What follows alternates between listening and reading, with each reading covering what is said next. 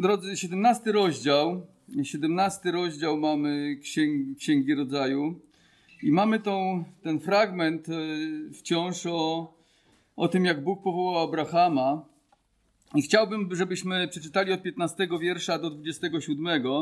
Pamiętacie, ostatnio mieliśmy tą pierwszą część o przymierzu z Abrahamem, a dzisiaj będziemy mieli tą drugą część. 17 rozdział Księgi Rodzaju, pierwsza księga Mojżeszowa. To jest pierwsza księga w Biblii.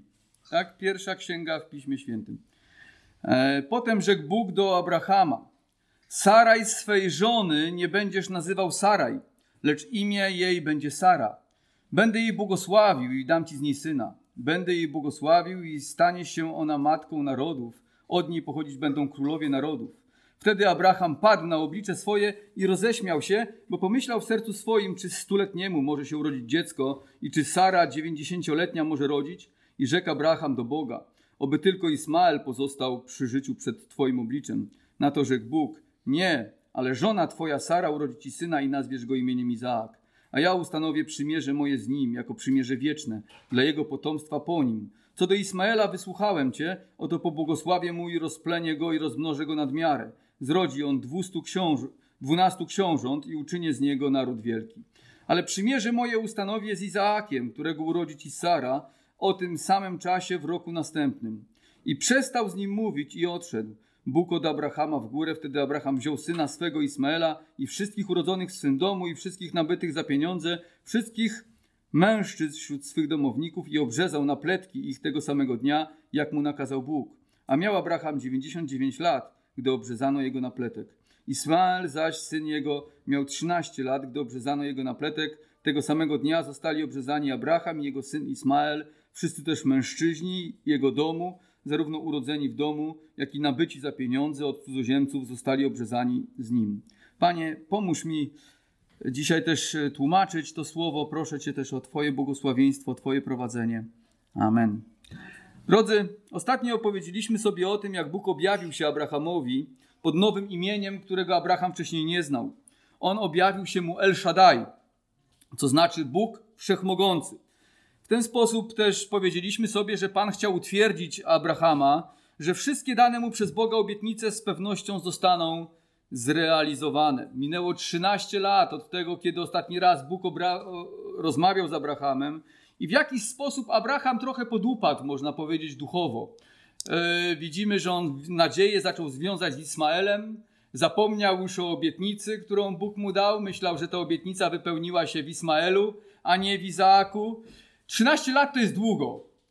Yy, może miał wrażenie, że przysłyszało mu się albo przywidziało, nie wiem. W każdym razie gdzieś troszkę podupadł duchowo przez te 13 lat i trochę jego drogi zaczęły się e, zaczął wiązać z, z, Ismaelem, a nie z Izaakiem i z dalszymi Bożymi obietnicami. E, Bóg dał mu też nakaz e, obrzezania. Miał zmienić też swoje imię, miał zmienić imię Sary. To wymagało dużych zmian w życiu Abrahama, może tak wielkich jak wcześniej, gdy Bóg powołał go, żeby wyszedł właśnie z Ur Chaldejskiego, gdzie mieszkał. To więc Bóg właśnie zapewnił go, że on na pewno dotrzyma tej obietnicy. Dlatego przedstawił mu się jako El Shaddai, Bóg Wszechmogący. Dzisiaj chcemy zgłębiać to dalej, to jak Bóg prowadził Abrama, by lepiej zrozumieć, jak Pan prowadzi nas. I pierwszą rzecz, jaką chciałem zauważyć, to, że Bóg daje nam nową tożsamość i sens życia. O, ostatnio troszkę o tym powiedziałem, ale widzimy to, gdy dochodzimy do tego, co Bóg mówi w 15 wierszu. Potem rzekł Bóg do Abrahama: Saraj, żony swojej, nie będziesz nazywał Saraj, lecz imię je, jej będzie Sara. Widzimy więc, że Pan nadał żonie Abrama, Abrahama nowe imię, podobnie jak on wcześniej miał zmienić swoje. Również Saraj miała otrzymać nową tożsamość zgodną z jej powołaniem. W związku z tym, że urodzi syna, Bóg rozmnoży jej potomstwo, i będą pochodzić od niej narody, będzie teraz Sarą, czyli księżniczką. Sara to znaczy księżniczka, arystokratka, kobieta z wysokiego rodu. Inaczej też można przetłumaczyć to jako kobieta szczęśliwa. Więc Bóg nadaje jej nowe znaczenie. Zanim Panią pobłogosławił, Sara była nieszczęśliwą kobietą. Wprawdzie materialnie jakoś się im pewnie dobrze powodziło. Abraham miał wszystkiego, co co mógł mieć, ale czego im brakowało do szczęścia? Brakowało im dzieci, brakowało im syna. Ona była rozgoryczona, pełna smutku z tego powodu, że Bóg odmówił jej dzieci. W tamtym czasie i w tamtej kulturze bezdzietność była społecznie źle odbierana, a małżeństwa nie mające potomstwa mogły czuć się napiętnowane, bo przedłużenie rodu było jednym z głównych celów małżeństwa. Dzisiaj często ludzie po prostu decydują się na to, żeby nie mieć dzieci, żeby nie było mniej problemów w życiu, chcą prowadzić bardziej wygodne życie, ale w tamtym czasie mieć dzieci to był główny cel właśnie małżeństwa. Jak wiemy, Sara chciała rozwiązać tą sprawę sama przez wejście w posiadanie dzieci za pośrednictwem swojej służącej Hagar, która rodziła na kolanach Sary. Dla nas może to są dziwne zwyczaje, ale był to taki zwyczaj, e, pewien rodzaj adopcji, prawda? Że twoja służąca zaszła w ciążę z twoim mężem, no i ona urodziła na twoich kolanach i to dziecko jakby było twoje. E, to więc y, próbowali rozwiązać jak, jakoś ten problem, kiedy nie mogli mieć dzieci. Ale czy to spowodowało, że Sara czuła się naprawdę matką? Czy to spowodowało, że ona przestała się smucić? No nie, widzimy, że ta sytuacja pogorszyła jeszcze jej problem. Bo ta Hagar, ta jej służąca, zaczęła nią gardzić, zaczęła nią poniżać. Nawet miała pretensje do Abrama, że tyś krzywdy mojej winien. To twoja wina, bo to ja dla ciebie chciałam dać to dziecko. A teraz mam co mam. Mam kłopoty w życiu. To więc widzimy, że wcale nie była po tym szczęśliwa. Nie była w stanie rozwiązać swojego największego problemu sama. Ale Pan sprawił, że Sara z nieszczęśliwej staje się szczęśliwa, co wyraża później przy porodzie Izaaka w 21 rozdziale. Będziemy o tym mówić, ale pamiętacie, ona tam powiedziała, powiedziała: Pan dał mi powód do radości. I każdy, kto o tym usłyszy, radować się będzie razem ze mną. Przecież ile miała lat? 90. 90.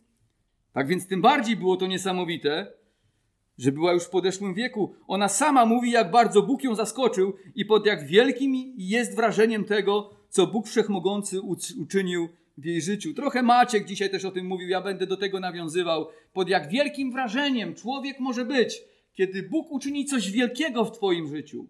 To, co Bóg uczynił z Sarą, jak się nad nią zmiłował, jak z nieszczęśliwej uczynił szczęśliwą, ze smutnej radosną, a rozgoryczone serce napełnił pokojem, uczynił Pan z każdym człowiekiem zbawionym. Jeśli poznaliśmy naszego Pana, Jezusa Chrystusa i otrzymaliśmy od Boga życie wieczne przez wiarę w zbawczą śmierć Syna Bożego, to jednocześnie Bóg zabrał bezsens i beznadzieję naszego życia. Nie wiem, czy myślisz czasami o tym, ale dzisiaj mamy prawdziwy sens, żeby służyć Panu Bogu. Przecież wszystkie nasze starania, gdybyśmy nie znali Pana, nawet śpiewaliśmy jedną pieśń, to jaki by miały sens? Kończą się wraz z dniem śmierci. Prawda? Ale Bóg odkupił nas. Bóg powołał nas. Przed nawróceniem stawialiśmy każdego ranka i wykonywaliśmy swoje obowiązki. To jednak w obliczu nadchodzącej śmierci i sądu Bożego, też z ciągłą świadomością naszej winy, nie mogliśmy w pełni radować się codziennością.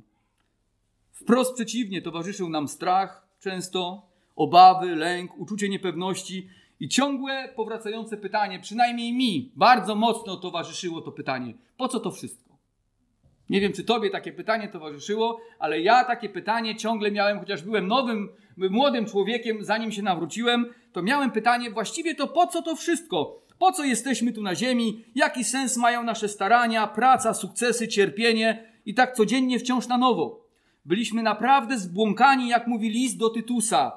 Byliśmy niegdyś nierozumni, niesforni, błądzący, poddani porządliwości i rozmaitym rozkoszom, żyjący w złości i zazdrości, znienawidzeni i nienawidzący siebie nawzajem. Nasze życie obracało się wciąż w, ciąg, wciąż w tym samym schemacie, schemacie grzechu.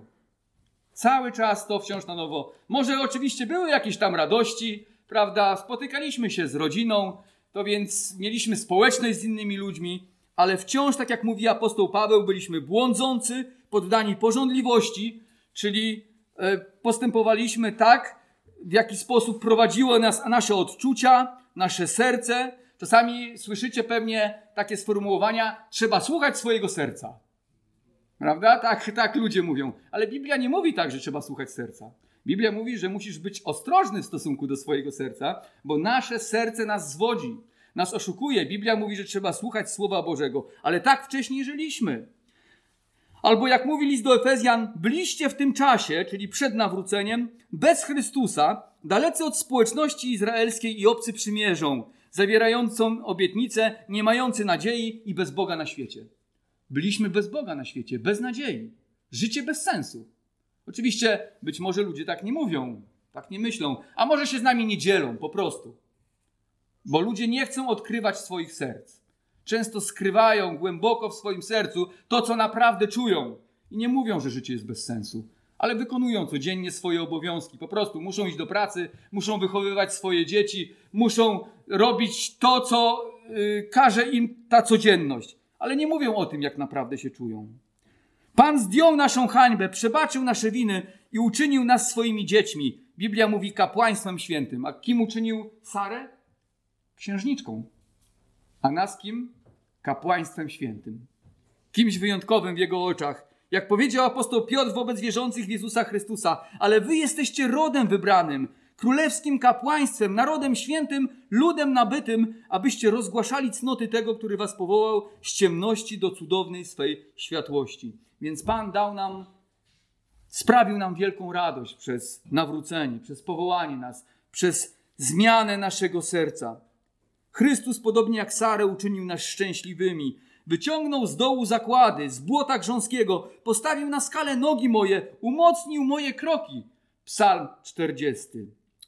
Dlatego wydaje mi się, że chrześcijanin to jest człowiek, który się raduje, który się cieszy. To nie znaczy, że zawsze skaczemy, prawda, ale w sercu powinniśmy mieć zawsze radość z tego, co Pan uczynił nas, nam w naszym życiu.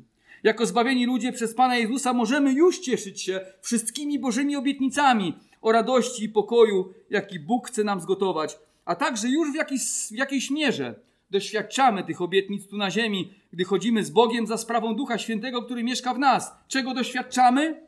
Miłości Bożej, radości. Zdarzyło ci się, że Pan rozradował czasami Twoje serce? Miałem to wielokrotnie. Ile razy nad Biblią, gdy siedziałem, gdy czytałem Słowo Boże, jakieś takie dotknięcie z nieba. Boże, jaki Ty jesteś wspaniały, jaki zachwyt nad Jego Słowem, nad Jego obietnicą. Ile razy a często też Pan pocieszał mnie w taki sposób, jak Mac, Maćka pocieszył. Odpowiedział na modlitwę. Modliłem się do Niego i Pan uczynił coś wspaniałego i wielkiego. Doświadczamy poczucia bezpieczeństwa i pokoju, bo wierzymy, że On troszczy się o nas i wszystkie włosy nasze na głowie naszej są policzone. Być może ktoś z nas czuje się jak Saraj, zanim stała się Sarą. O tym trochę mówił Maciek. Czujesz się zrezygnowany. Nie uzgadnialiśmy tego z Maćkiem, ale jakoś Pan Bóg prowadzi to wszystko. Może czujesz się rozgoryczony, chcąc poradzić sobie w życiu w oparciu o własne siły. Może masz różne, mo, różne starania, które mają na celu sprawić, że będziesz szczęśliwy. Saraj miała takie różne techniki, prawda? Myślała, że rozwiąże swoją sprawę z dzieckiem, ale nie udało się jej tego uczynić. Czasami my chcemy poradzić sobie o własnych siłach. Może nasze serce jest pełne smutku, strachu i obaw o przyszłość, a także o wieczność. A może po prostu czujesz się zmęczony. Po prostu jesteś zmęczony, zdezorientowany poszukiwaniem właściwej drogi. Chciałbym nas dzisiaj zachęcić, byśmy uwierzyli w Jezusa. Jeśli dotychczas jeszcze mu nie zaufaliśmy, on obiecał, że jeśli ktoś do niego przychodzi, to nie wyrzuci go precz. Być może na nowo trzeba mu oddać nasze troski albo kierownicę naszego życia i uchwycić się go dziecięcą wiarą, a wtedy będziemy mogli powtórzyć za psalmistą: Zmieniłeś skargę moją w taniec. Rozwiązałeś mój wór pokutny i przepasałeś mnie radością. Tak zrobił Pan w życiu Sary. Druga rzecz w tym naszym fragmencie jest taka, że aby doświadczyć mocy Bożej, nie możemy pomijać Bożej zdolności do czynienia niemożliwego. Po tym jak Bóg po raz kolejny przypomniał Abrahamowi o swoim przymierzu i dał mu więcej szczegółów, jak ono się wypełni, zapewniając, że będzie ojcem mnóstwa, od Sary będą pochodziły narody. Abraham padł na swoje oblicze i roześmiał się. Widzimy to w naszym fragmencie, w 17 wierszu. Wtedy Abraham padł na oblicze swoje i roześmiał się, bo pomyślał w sercu swoim. Czy stuletniemu może się urodzić dziecko i czy Sara dziewięćdziesięciolatka może rodzić? Śmiech jest często naszą odpowiedzią na niedowierzanie wobec niemożliwego. Zdarzyło wam się, jeśli ktoś wam coś opowiadał i nie mieliście wiary w to, co on mówił, to gdzieś tam albo w sercu, no nie mamy może czasami odwagi tak w twarz mu się śmiać, prawda? Ale gdyby ktoś mówił nam, że wczoraj chodził po wodzie, no to pewnie zaczęlibyśmy się śmiać. Więc tak zareagował Abraham. Prawdopodobnie tak byśmy zareagowali właśnie, gdyby ktoś mówił nam o jakichś niemożliwych rzeczach, w które byśmy nie dowierzali. Abraham nie powiedział tego Bogu, ale Biblia odkrywa nam, że w sercu swoim miał wątpliwości co do szczegółów tych obietnic. Uwierzył, że Bóg wypełni swoje przymierze, ale ciężko było mu przyjąć, że uczyni to w tak niesamowity sposób i da mu syna Sary. On jako stuletni starzec będzie miał jeszcze syna? Sto lat? No, on to jak on. Ale jak z tą Sarą? Prawdopodobnie już nie miała miesiączki, prawda, nie mogła rodzić, to więc ludzie wtedy też doskonale wiedzieli, kiedy kobieta może rodzić, a kiedy nie może rodzić, mniej więcej jaki to jest wiek. Stąd odpowiedź Bogu w osiemnastym wierszu, że on nie marzy już o potomstwie Sary. Zobaczmy osiemnasty wiersz. I rzekł Abraham od Boga, oby tylko Ismael pozostał przy życiu przed Twoim obliczem. To więc on mówi, wiesz Panie Boże, ja już nawet nie marzę o, o Izaaku, o potomstwie Sary. To jest zbyt cudowne, zbyt niemożliwe, zbyt trudne. Zachowaj tylko Ismaela. Ja już mam syna. Zachowaj Ismaela. Prosi więc, by Bóg pobłogosławił tego syna, którego miał z Sary. Bóg wprawdzie wysłuchał modlitwy o Ismaela, ale Pan wyraźnie sprzeciwił się wiązaniu z Ismaelem duchowych obietnic związanych z przymierzem. Później powiem więcej dlaczego. Teraz chciałem zwrócić naszą uwagę na niedowierzanie i wątpliwości Abrahama. To jest dokładnie to, co nam czasami towarzyszy odnośnie wypełniania się szczegółów Bożego Słowa. Niektóre Boże obietnice są dla nas tak wspaniałe, że mogą wydawać się dla nas wręcz niewiarygodne. Powątpiewając, nie tracimy wiary w, zbawienie, w to, że Jezus zapłacił za nas na krzyżu, jak i nie stracił wiary Abraham, ale możemy pozbawiać się radości i błogosławień spokoju płynących z Bożych obietnic. Weźmy choćby tak, taką obietnicę. Jedną z pierwszych. Szósty rozdział Ewangelii Mateusza. Tam czytamy, że nie musimy troszczyć się i martwić o nasze utrzymanie, a jedynie mamy troszczyć się o Królestwo Boże, a wszystko inne będzie nam przydane. Jakże to wspaniała obietnica, zdejmująca ciężar troski o naszą codzienność. Bóg obiecał, że wszystko nam zapewni, pod warunkiem, że będziemy zajmowali się przede wszystkim Jego sprawami. Czyli da nam pracę, da nam to, co jest potrzebne do życia, prawda? Ale zbyt często pomijamy tą obietnicę i bierzemy ciężar troski na swoje barki, zaniedbując Królestwo Boże, nie doświadczając radości tej obietnicy. Albo inne zapewnienie, 15 rozdział Ewangelii Jana. Jeśli we mnie trwać będziecie, a słowa moje w was trwać będą, proście o cokolwiek byście chcieli, a stanie się wam. Wspaniała obietnica. Oczywiście mamy przyrzeczenie Jezusa, że gdy będziemy trwać w Jego słowie, to Bóg będzie wysłuchiwał wszystkich naszych modlitw zgodnie z Bożą wolą.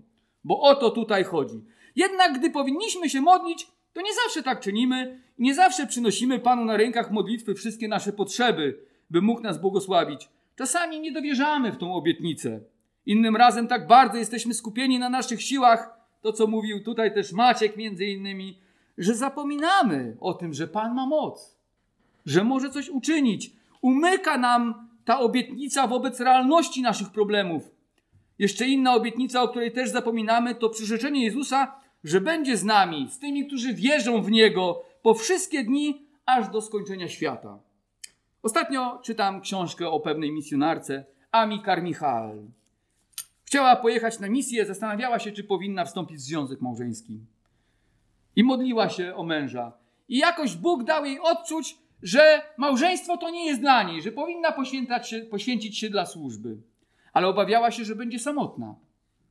Bała się, że jeśli poświęci się dla służby, dla Pana, no to wtedy będzie samotna. Ale gdy modliła się dalej, to usłyszała wyraźne napomnienie Pana w sercu. Jeśli będziesz przy mnie trwała, nigdy nie będziesz samotna. Jeśli będziesz przy mnie trwała, nigdy nie będziesz samotna. Bo ja jestem z Tobą po wszystkie dni, aż do skończenia świata. Jakże wspaniała obietnica, że Bóg jest z nami. Przyrzekł nam to w Jezusie Chrystusie. Że nie opuści nas, nie porzuci, nie jesteśmy osamotnieni, zdani na własne siły, myśląc, że Pan nie pamięta o nas, gdy go potrzebujemy. I mamy jeszcze wiele innych niesamowitych obietnic w Słowie Bożym, których zadaniem jest pocieszać, wzmacniać, dodawać nadziei, wlewać pokój w nasze serce i rozpalać nas do służby dla Pana. Ale niektóre z tych obietnic mogą wydawać się niesamowite. Tak niesamowite, że nie wierzymy w nie. No tak jest. Nie dowierzamy w nie. Niczym bajki. Pamiętacie, jak uczniowie dowiedzieli się o zmartwychwstaniu? Nie dowierzali. Dlaczego? Bo te słowa wydały się im niczym bajki. Tak było w przypadku Abrahama z Sarą i z obietnicą Izaaka. Tak i my sami pozbawiamy się wielu błogosławieństw, nie dowierzając Panu Bogu, jak śpiewamy w jednej pieśni. Ile łask tracimy tu, gdy modlitwę zaniedbamy, nie ufając szczerze Mu. Czasami nawet nie przedstawiamy w modlitwie Bogu jakiejś sprawy, bo wydaje nam się ona beznadziejna. Czy nie jest tak niekiedy? Boże, to jest już tak beznadziejna sytuacja, że tu nawet y, Ty nie pomożesz. No czasami tak jest, nie mówimy tego, ale myślimy nieraz tak w sercu. Muszę się przyznać, że też mam takie chwile czasami w swoim życiu. Wydaje się beznadziejna, ale potrzebujemy wiary. Pan Jezus, będąc na ziemi, wielokrotnie czynił wielkie cuda i dał nam poznać, że Bóg może dokonać czegoś niemożliwego. To, co dzisiaj Maciek też między innymi czytał. Stoją przed tym morzem. I co tu teraz? Bóg może zrobić coś niemożliwego. Czy wierzysz, że Bóg może zrobić coś niemożliwego w Twoim życiu? Czy wierzysz w cuda? Że kiedy modlisz się do Pana, Bóg może naprawdę zrobić coś wspaniałego? Kiedy przynosisz na rękach modlitwy różne sprawy do Niego? Czy modlisz się w ogóle o te sprawy, które wydają Ci się beznadziejne? Pan Jezus dał nam wiele obietnic, które mogą wydawać się i wydają się dla świata niczym bajkami. On obiecał nam, że z martwych wstaniemy, że gdy On przybędzie, wszyscy powstaną z martwych i ci, którzy wierzą w Niego, będą z Nim na wieki i otrze z naszych oczu wszelką łzę i Boga oglądać będziemy. Jaka to wspaniała obietnica. Boga będziemy oglądać na wieki z Panem.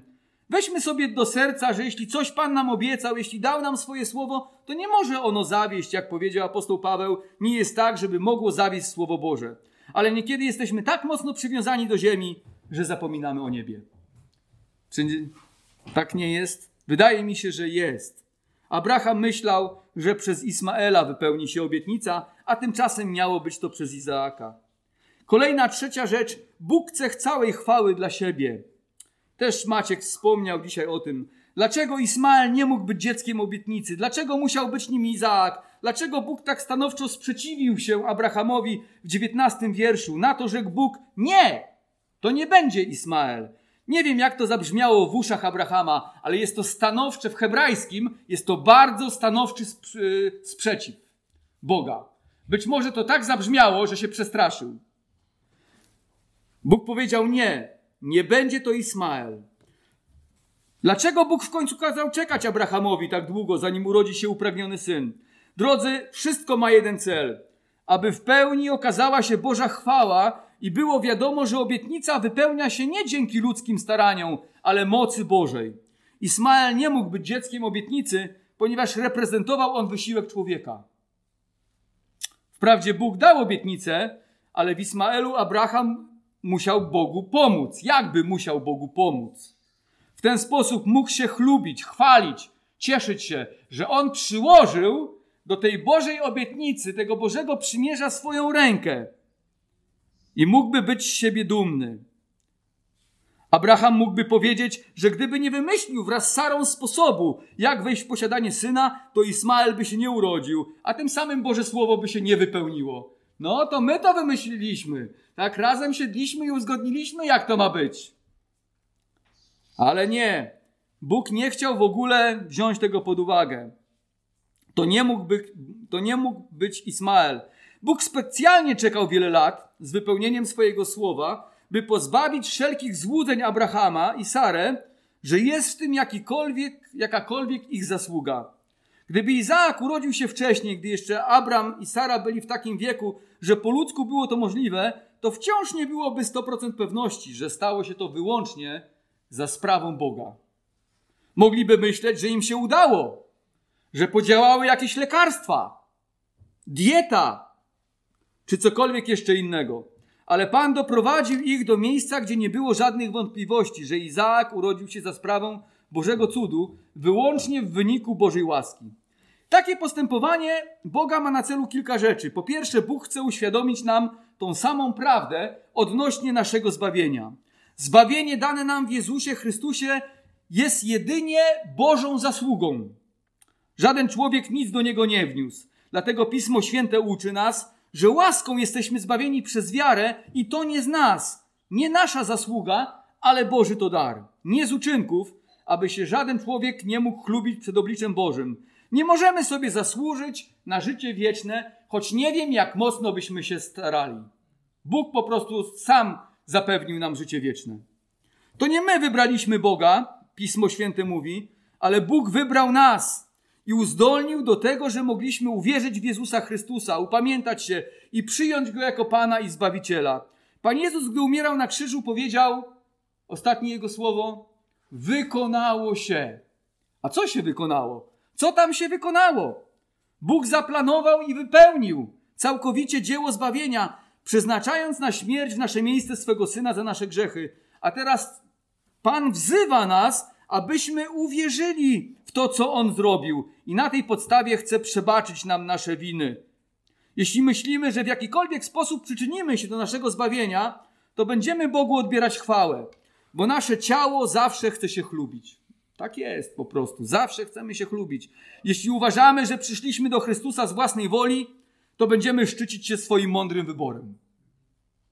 Jeśli myślimy, że Bóg jest z nami z powodu naszej wielkiej wiary, to będziemy dumni z tego, jak bardzo jesteśmy wierzący. O, inni nie mają takiej wiary, a ja mam, a zobacz, jak Bóg działa w moim życiu, a w Twoim nie. Gdy wydaje się nam, że to dzięki naszemu intelektowi odkryliśmy zbawienie w Chrystusie, to będziemy się szczycić naszą mądrością. Ale jeżeli nasze zbawienie zależy wyłącznie od suwerennego Boga, od Jego łaski i miłosierdzia, a Bóg wybrał nas, jak mówi list do Koryntian, jako głupich, nic nie wartych i pogrążonych w grzechach ludzi, to nikt nie może chlubić się przed Bogiem za to, co Bóg sprawił w jego życiu. W niebie nie będzie takiego człowieka, który mógłby się chwalić, jak wielce zasłużył się dla Pana Boga. Oczywiście Pan Bóg wywyższy tych, którzy służyli Mu, ale na pewno to nie będzie chluba człowieka, tylko chwała Pana Boga. Czy to oznacza, że nic nie mamy do zrobienia? Nie. Wprost przeciwnie. Właściwe zrozumienie Bożego wybrania skłania nas właśnie do służby Bogu, a nasze serca są przepełnione dla Niego wdzięcznością. Drugim powodem, dlaczego Bóg tak długo czekał z wypełnieniem obietnicy danej Abrahamowi, to chciał go doprowadzić do całkowitej kapitulacji jego własnych możliwości, by uczyć Abrama, że musi całkowicie polegać na Bogu w służbie dla Niego, a nie na własnej sile. Czy nie jest tak, że często Pan czeka w naszym życiu do ostatniej chwili ze swoją interwencją? Czy doświadczyłeś tego czasami? Modlisz się i nic się nie dzieje. I mówisz, Panie, ja ginę. Wydaje ci się, że Bóg nic nie robi. I w ostatniej chwili, kiedy już niemalże toniesz i łapiesz ostatni oddech, wtedy Pan przychodzi i jak Piotra wyciąga z tej wody, w której on tonął. Dlaczego Pan tak robi? Dziwne to jest dla nas. Chcielibyśmy, żeby wcześniej zareagował. Ale On chce naszej kapitulacji. On chce nauczyć nas, że musimy całkowicie polegać na Nim, a nie na nas. I wtedy i przychodzi właśnie wtedy, kiedy my już rezygnujemy z własnych możliwości. Przychodzi z pomocą wtedy, kiedy wydaje się, że już wszystko stracone, a sprawy idą w całkowicie złym kierunku. I ma się wrażenie, że już nic nam nie pomoże. Wtedy przychodzi Pan i ratuje nas, byśmy nie polegali na sobie, ale na nim. Pamiętacie tą historię z drugiego listu do Koryntian, gdzie Paweł miał jakieś problemy koło w Efezu, w Azji i on mówi: Myśleliśmy, że już śmierć nasza jest postanowiona. Zwątpiliśmy o życiu naszym, nie zwątpili z Boga, zwątpili w tej sytuacji, że Bóg ich wyratuje. Ale tam mówi Paweł, że Bóg wyrwał ich z tej sytuacji, z tego doświadczenia, by zrozumieli, że ich życie i służba nie zależy od ich starań, ale od Pana. Mamy jeszcze wiele innych przykładów. Daniela w lwiej jamie. Czy Bóg nie mógł wcześniej zareagować, a jednak pozwolił, że do lwiej jamy trafił ten człowiek? Młodzieńców w księdze Daniela w piecu ognistym. Przecież Bóg mógł uchronić ich od tego pieca. Ale nie, ochronił ich w samym piecu, w tym ogniu. Na pewno musieli się bać, kiedy traf, mieli trafić do tego pieca. Na pewno musiał obawiać się Daniel, kiedy postanowiono, że zostanie wrzucony do lwiej jamy, ale Bóg przyszedł ochronić ich w ostatniej chwili. Mamy Łazarza i jego rodzinę, gdzie wydaje się, że Pan Jezus się spóźnia. Nawet jest powiedziane, że specjalnie czekał. Kiedy dowiedział się, że Łazarz zachorował, to on czekał jeszcze kilka dni. Po co? Żeby Łazarz zmarł. I żeby wszyscy zobaczyli Bożą chwałę. Ale to wszystko jest w tym celu, byśmy wyraźnie widzieli, jak wielką moc ma Bóg, uwielbiając jedynie Pana. My zaś musimy być cierpliwi. Pamiętacie, co Maciek dzisiaj powiedział? Milczcie. Czekajcie. Będziecie oglądali, co? Ratunek Pana. I ostatnia rzecz, właściwe zrozumienie łaski Bożej prowadzi nas do posłuszeństwa w naszym fragmencie. Czytamy o tym, że po tym, gdy Abraham wysłuchał Boga, Bóg odszedł od Abrahama, to Abraham wziął swoich domowników, sam obrzezał siebie i wszystkich innych, czyli był posłuszny Bogu. Jeśli chcemy doświadczać Bożego zbawienia i błogosławieństwa w naszym życiu, to musimy być Bogu posłuszni. Prawdziwa wiara polega na posłuszeństwie, co widzimy przez właśnie zachowanie Abrama.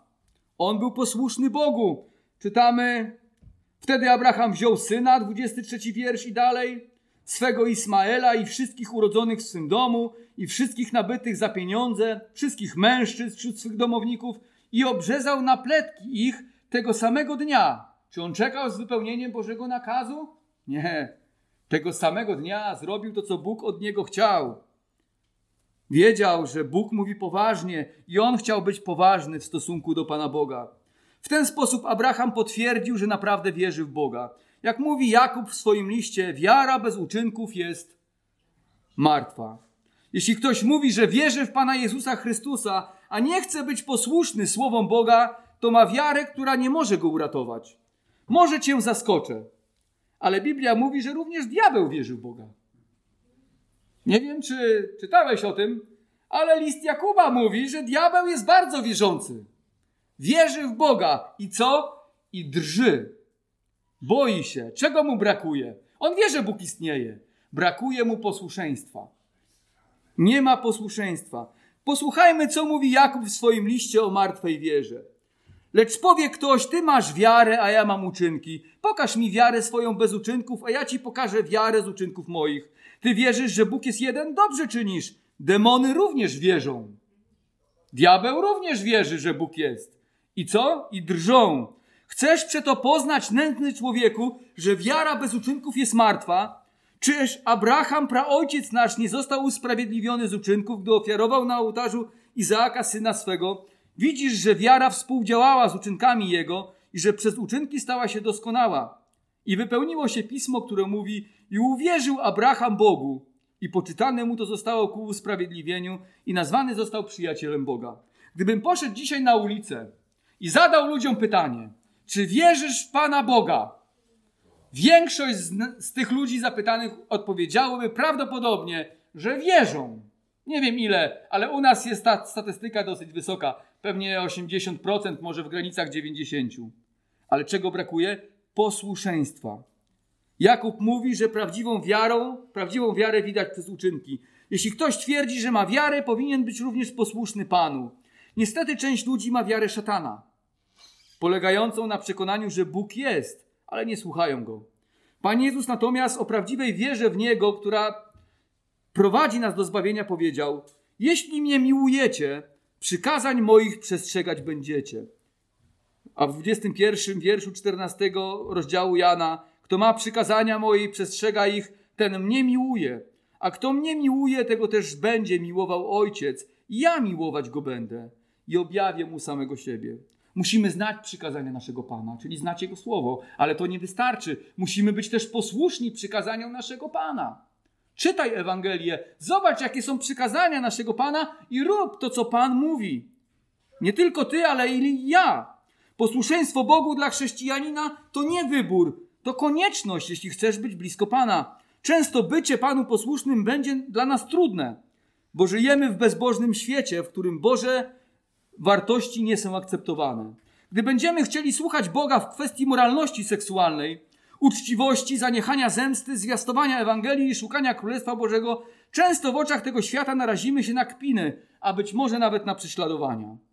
Jednak tego Bóg właśnie od nas wymaga, że będziemy świecić na świecie niczym światła i wskazywać zgubionym właściwą drogę. Gdyby Abraham wysłuchał Boga, ale nic nie uczynił, zaparłby się swojej wiary i Boga. Przez posłuszeństwo natomiast udowodnił, że rzeczywiście kocha Pana.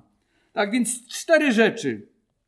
Przypomnę. Po pierwsze, przez powołanie nas do zbawienia w Jezusie Chrystusie Bóg daje nam nową tożsamość, nowe życie i prawdziwy sens naszego istnienia, jak było to z Saraj, którą uczynił Sarą, księżniczką, a nas kapłaństwem świętym. Choć nie mieliśmy znaczenia, Pan w Jezusie nadał nam wielką wartość, wielkie znaczenie. Po drugie, aby doświadczać mocy Bożej, nie możemy pomijać zdolności Boga do czynienia niemożliwego. Czy wierzysz, że Bóg może uczynić jakiś cud, gdy modlisz się do Niego? Wtedy, gdy zapominamy, że Bóg jest Bogiem cudów, to szukamy własnych rozwiązań, które pozbawiają nas często wielu błogosławieństw. Po trzecie, Bóg ze zbawienia, które nam dał, chce całej chwały dla siebie. W żadnym razie nie jest ono naszą zasługą. Pan przygotował cały plan zbawienia, wykonał go, odnalazł nas w świecie, powołał nas, czyli pozwalając nam wierzyć w Chrystusa, uzdolnił nas do wiary, że mogliśmy odpowiedzieć na to powołanie i w zbawieniu nas prowadzi, aż do dnia, gdy postawi nas przed sobą. Czy to znaczy, że nie mamy nic do zrobienia? Wprost przeciwnie, mamy troszczyć się o nasze zbawienie. List do Filipian mówi: z drżeniem i z bojaźnią zbawienie swoje sprawujcie. Po czwarte, właściwe zrozumienie Bożej łaski prowadzi nas do posłuszeństwa Chrystusowi, bo wiara bez uczynków jest martwa. O tak, a takiej ja nie chcę i uwierz mi, ty też nie chcesz takiej wiary, bo nie prowadzi ona do zbawienia. Bóg chce dodać nam żywą wiarę, w której będziemy naśladować naszego Pana Jezusa Chrystusa. Amen.